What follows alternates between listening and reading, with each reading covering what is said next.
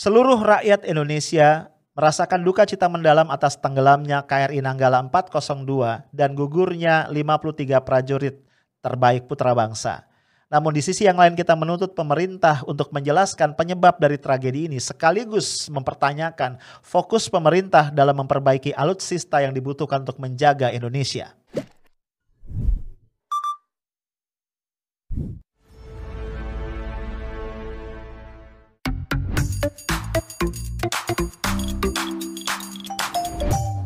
Telah diperoleh citra yang telah dikonfirmasi. Sebagian atau sebagai bagian dari KRI Nanggala 402 meliputi kemudi vertikal belakang, jangkar, bagian luar badan tekan, kemudi selam timbul, bagian kapal yang lain termasuk baju keselamatan awak kapal MK11. Berdasarkan bukti-bukti otentik tersebut dapat dinyatakan bahwa KRI Nanggala 402 telah tenggelam dan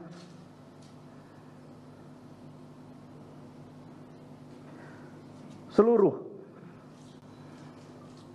awaknya telah gugur. Halo guys, ketemu lagi kita Senin malam 26 April 2021. Kita sudah menyelesaikan puasa kita hari yang ke-14, berarti besok insya Allah kita masuk ke hari yang ke-15. Tepat separuh ya, setengah jalan sudah kita lalui, tapi tetap semangat ya, karena masih ada separuh jalan lagi harus kita isi dengan optimal untuk memastikan Ramadan tahun ini menjadi yang terbaik dibandingkan Ramadan tahun-tahun sebelumnya. Amin. Kita juga berdoa kepada Allah Subhanahu wa taala semoga bangsa dan negara kita mendapatkan barokah dan pertolongan Allah supaya bisa segera keluar dari krisis yang belakangan ini membelit kita semua ya. Amin. Guys, uh, terus terang episode podcast gua kali ini adalah episode duka cita. Sebagaimana lu sudah saksikan tadi ya di video awal ya kita mendapatkan konfirmasi resmi dari Panglima TNI Marskal Hadi Cahyanto bahwa KRI Nanggala 402 dinyatakan tenggelam dan ke-53 awaknya dinyatakan sudah gugur ya, sudah tewas di dalam melaksanakan tugas negara. Ah, uh, ya gua sebagai pribadi dan juga mewakili Forum News Network menyampaikan duka cita mendalam untuk seluruh keluarga dari awak kapal, demikian pula kepada TNI Angkatan Laut dan keluarga besar TNI pada umumnya. Bro, kita berharap tentu ya, kejadian ini adalah kejadian yang terakhir dan tidak akan terulang lagi pada masa-masa yang akan datang. Amin. Guys, gue ingin mengajak lo menyaksikan satu video ini ketika uh, pihak yang berwenang memberikan keterangan tentang kondisi dari kapal ya badan kapal Nanggala 402 yang pecah ya menjadi tiga bagian. Kita lihat dulu. Ya ini adalah ini badan badan kapal. Memang tidak terlalu terang. Nah, ini yang tadi disampaikan, ini adalah bagian belakang yang tidak berbadan tekan. Jadi ini adalah kemudi horizontal, ini kemudi vertikalnya. Nah ini ini badan kapal. Ya bagian buritan, bagian buritan dan kapal. Yang ini yang lepas dari badan utamanya yang berbadan tekan. Nah ini ini terus ya ini kemudi vertikal, dan ini horizontal. Ini bagian bagian haluan yang lepas ini. Ini bagian haluan ini lepas. Nah ini ada. Maju. Ya, ini bagian-bagian yang terbuka ini uh, berseratan. Yang tidak terlalu jelas karena mungkin dalam laut masih uh, pagi tadi mungkin belum terlalu terang. Ya ini masih bagian-bagian dari uh, jalannya kapal. Nah ini yang kemarin di apa ada Grasbul, biasanya ditutup dengan ini Grasbul yang kemarin. Ini bagian-bagian yang terbuka, bagian-bagian yang terbuka dan lepas. Sebelumnya juga eh, Panglima TNI Hadi Cahyanto menyampaikan telah ditemukan beberapa bagian ya dari kapal ini yang menyebabkan tadi kesimpulannya kapal memang tenggelam dan semua awaknya sudah tewas. Ya ditemukan kemudi vertikal dan horizontal, lalu ada juga bagian-bagian dari kapal yang apa namanya terpisah dari bagian utamanya, bahkan ada ditemukan barang pribadi ya berupa alat sholat yang digunakan oleh awak kapal.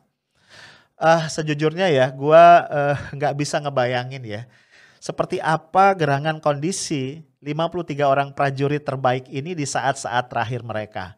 Tapi gue yakin ya orang-orang sekelas mereka, prajurit-prajurit hebat ini adalah orang-orang yang tabah sampai akhir dan mereka mudah-mudahan ya insya Allah menghadapi saat-saat terakhir mereka dengan senyum karena mereka tahu bahwa sedang melaksanakan tugas negara yang sangat terhormat dan membuat mereka dimuliakan.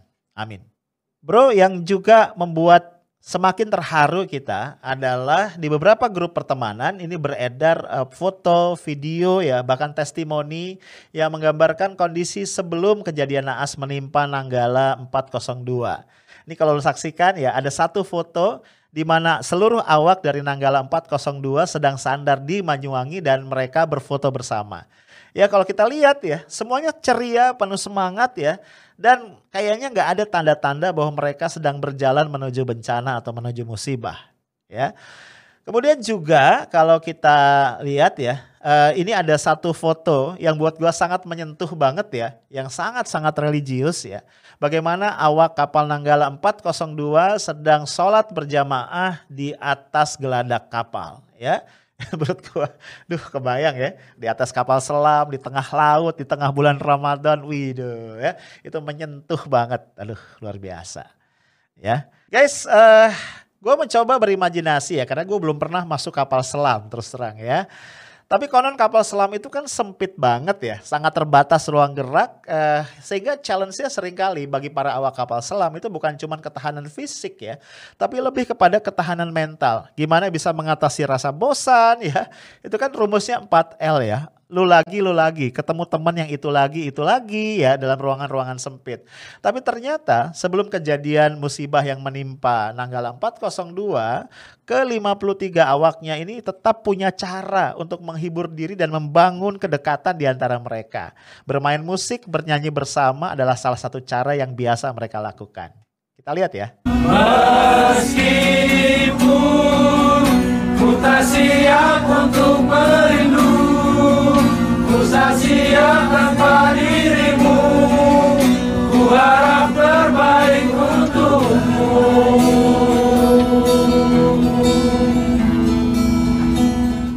Ya walaupun gue nggak akrab sama lagunya ya, tapi terus terang gue tersentuh ya. Gue ngebayangin ya kedekatan mereka dan gimana 53 orang yang sangat dekat ini bersama-sama menghadapi saat-saat terakhir ketika ajal menjemput mereka. Gue gak tahan ngebayanginnya. Yang lebih mengharukan lagi bro, ini ada video berikut.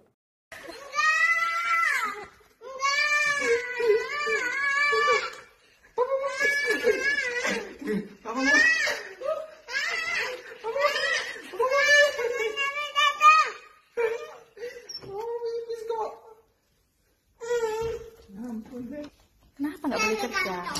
Kenapa nggak boleh kerja? Di rumah aja. Kancing. Papa mau pipis. Loh, Aska kan pakai pampers. Papa enggak. Gimana dong?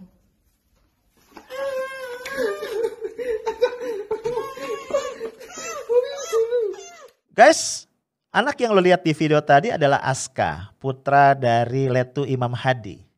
Ya, uh, ada kejadian menarik ya yang tidak biasa ketika Letu Imam Hadi akan berangkat ya bertugas dengan Nanggala 402 Aska menahan ayahnya tidak mengizinkannya berangkat bahkan berusaha menguncinya di kamar. Menurut kesaksian Laras Putri, ibu dari Aska ini hal yang tidak biasa. ya. Tapi kemudian Lars Putri dalam satu pernyataan di media sosial menyatakan penyesalannya kenapa tidak ikut membantu anaknya menahan kepergian suaminya. Gua to be honest gak tahan ya pengen nangis ya. Gua ngebayangin seorang Aska ini sekarang jadi yatim ya kehilangan ayah yang sangat ya, sangat dia banggakan. Tapi gue yakin ya ibunya dan juga keluarga akan senantiasa apa menunjukkan kepada Aska sosok seperti apa Letu Imam Hadi, seorang ayah yang layak menjadi contoh dari keberanian dan ketabahan. Guys, uh, ada lagi kisah ya di balik uh, tragedi uh, Nanggala 402 yang tidak kalah menyentuh ya. Istri dari uh, Sertu Bahyoto Eki Setiawan yaitu Mita Sofia mengunggah uh, satu video yang menggambarkan kedekatan dia dengan suaminya di akun TikToknya. Kita saksikan dulu ya videonya.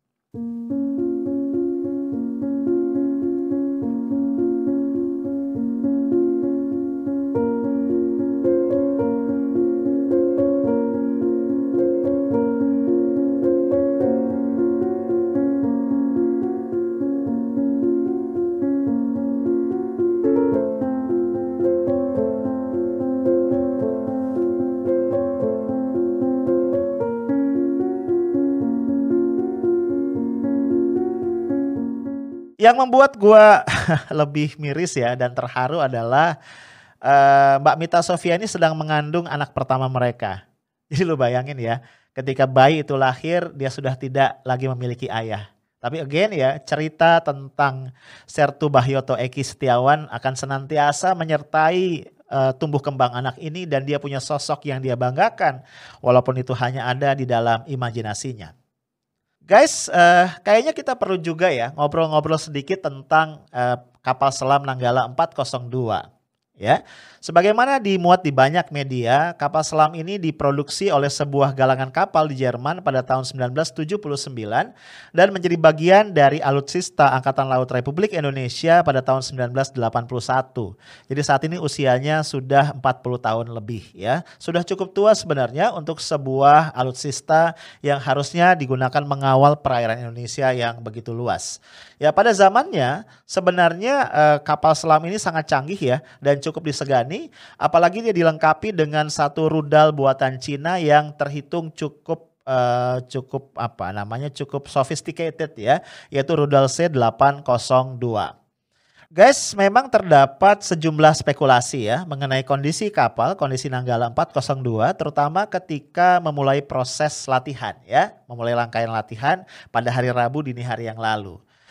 Namun uh, Kasal Laksamana TNI eh, Yudo Margono memberikan jaminan bahwa kapal ini dalam kondisi 100% siap sebenarnya.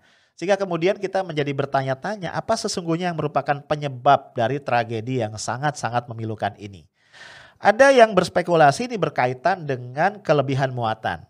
Karena konon kapal ini hanya di apa dirancang untuk mengangkut sekitar 34 penumpang, tapi saat uh, terjadi kecelakaan ini uh, diisi oleh 53 orang awak kapal.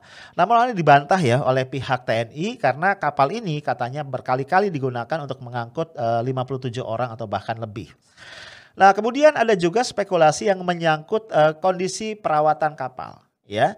Kita tahu bahwa dari beberapa sumber kapal seperti ini harusnya itu mengalami overhaul secara komplit ya, secara menyeluruh setiap lima tahun. Dalam satu pemberitaan ada pernyataan dari TB Hasanuddin. Dia ini adalah anggota parlemen ya dari Komisi 1, anggota Komisi 1 DPR RI yang menyatakan bahwa sebelumnya Nanggala 402 pernah mengalami insiden yang telah menewaskan tiga prajurit terbaik TNI AL. Pada tahun 2012 ya kapal ini uh, melakukan overhaul secara keseluruhan di satu galangan di Korea Selatan dan kemudian setelah itu melakukan percobaan penembakan rudal atau torpedo dan ternyata tidak berlangsung dengan baik ya karena alat penutupnya bermasalah sehingga kemudian tiga prajurit tadi tewas. Nah, gua nggak tahu ya apakah setelah itu dilakukan langkah-langkah untuk melakukan perbaikan dan e, memastikan kejadian serupa tidak berulang. Yang jelas dari beberapa berita yang beredar, semestinya pada tahun 2020 yang lalu kapal juga melakukan kembali overhaul, tapi kemudian mengalami penundaan karena beberapa sebab yang sampai sekarang gua nggak tahu pasti ya apa yang merupakan sebab tadi. Nah, bro, uh, Yang juga membuat gua apa prihatin ya, ada lagi spekulasi yang berkaitan dengan keterlibatan China ya. Dalam hal ini adalah sabotase dari militer Cina terhadap kapal Nanggala 402. Beberapa pihak yang mengemukakan spekulasi ini menganggap uh, cukup alasan ya untuk menduga ke arah situ. Kenapa? Karena ketika ada banyak negara ya menawarkan bantuan kepada Indonesia untuk mencari kapal Nanggala 402 yang sempat hilang ya, sempat hilang kontak ya sebut saja Singapura, Malaysia, bahkan Amerika Serikat, India, Turki ya Ternyata Cina yang tentu saja memiliki teknologi yang sangat memadai untuk membantu sama sekali tidak mengatakan apa-apa. Ya sama sekali tidak memberikan pernyataan apalagi menawarkan diri untuk membantu. Nah, ini membuat kemudian tadi sementara pihak menduga bisa jadi ya ada eh, tangan-tangan Cina bermain di situ. Kalau ini benar terjadi guys, jelas ini menunjukkan bahwa Indonesia memang berada dalam pusaran konflik geopolitik yang sangat serius ya antara China dengan Amerika Serikat. Ya, posisi posisi Indonesia yang strategis membuat kedua negara tadi tentu tidak rela kalau Indonesia condong kepada salah satu pihak yang lain. Apalagi kita tahu saat ini konflik di Laut Cina Selatan sedang memanas. Nah bro, di luar itu semua ya Gua secara, secara pribadi ya sebagai warga negara sebenarnya ingin minta kepada pemerintah beberapa hal. Pertama menurut gua pemerintah ya sebagai pihak yang paling berwenang punya kewajiban untuk segera memberikan penjelasan yang jelas, clear, jujur kepada masyarakat tentang apa yang sebenarnya terjadi, apa yang merupakan penyebab dari insiden tenggelamnya Nanggala 402 yang sudah menewaskan 53 putra-putri terbaik bangsa. Ini yang pertama. Ya, sebuah penjelasan yang jujur adalah hak masyarakat yang harus dituntut dari pemerintah. Yang kedua, menurut gue jauh lebih penting lagi. Ya, gue merasa selama ini kita tidak menempatkan prioritas dalam mengelola negara ini dengan tepat. Ya, gue ingat ada satu berita di mana Menteri Pertahanan kita Prabowo Subianto mengatakan bahwa selama ini pemerintah menghadapi dilema apakah akan mengutamakan kesejahteraan masyarakat atau mengutamakan pembaruan dari alutsista ya alat utama sistem pertahanan. To be honest pas gue baca gue apa ya bukan surprise ya tapi gue geram gitu ya karena menurut gue dua hal ini bukan pilihan yang harus dipertentangkan ya. Kalau saja pemerintah fokus ya dengan keterbatasan dana dan sumber daya yang ada, dua-duanya harusnya bisa dipenuhi. Namun yang kita lihat apa? Yang kita lihat adalah pemerintah yang sama sekali tidak fokus. Ya, lu bayangin aja dengan kondisi alutsista kita yang sedemikian compang-camping, pemerintah masih sempat-sempatnya berpikir untuk memindahkan ibu kota negara. Guys, uh, yang menarik ya, statement Pak Prabowo tadi yang seolah-olah memberikan message ketidakmampuan pemerintah dari sisi pendanaan untuk mencukupi alutsista kita, ini dijawab oleh masyarakat kelas bawah, rakyat jelata, orang biasa dengan cara mereka sendiri. Salah satunya di Yogyakarta, anak-anak yang tergabung dalam Brigade Masjid Jogokarian ini berpawai keliling kampung dengan membawa kotak infak bantuan untuk pembelian pengganti Nanggala 402. Menurut gue ini satu aksi simbolik ya, aksi kultural yang memberikan pesan kepada pemerintah bahwa rakyat bagaimanapun paham apa yang sedang terjadi dan mereka prihatin atas ketidakberdayaan pemerintah untuk menjaga NKRI. Ini ada satu video menarik ya. Ini adalah testimoni dari Etna Patisina, seorang wartawan uh, dari Kompas yang ternyata punya hubungan komunikasi yang cukup dekat dengan Komandan Nanggala 402 Letkol Harry Octavian. Kita dengar dulu ya. Uh, ada waktu sekitar tahun 2020 tuh ada wacana untuk beli bekas dari uh, Jerman. Si Mas Heri ini kan sekolahnya seskonya di Jerman ya. Jadi dia tahu lah um, kapal selam Jerman tuh yang bagus yang mana ya kan, yang bekasnya tuh sebekas apa. Nah waktu itu kita dapat informasi bahwa bekasnya tuh bekas banget gitu loh, bahkan bekas yang bekas yang sebelum tahun 80 gitu kan. Nah itu tuh dia concern gitu, Nanggala aja kan tahun tahun 80 kan. Nah ini masa sebelumnya sih gitu kan. Jadi dia kok lebih pada concern sih. Ini kenapa sih um, apa kenapa sih kita nggak beli alutsista yang yang bagus gitu loh? Yang ya emang sih kita ngerti duit duit pemerintah terbatas dan kebutuhannya banyak. Tapi maksudnya um, itu kalau belinya bekasnya bekas banget gitu ya itu kita mempertanyakan memang kan apa termasuk saya juga sebagai wartawan dan si Mas Heri sebagai user gitu kan. Nah, ya ya masa bekasnya bekas banget sih kalau misalnya kadang-kadang tuh ada misalnya negara A beli dari negara B terus di tengah-tengah dia nggak bisa bayar gitu ya atau misalnya pergantian politik apa gimana ah gue nggak jadi beli gitu kan.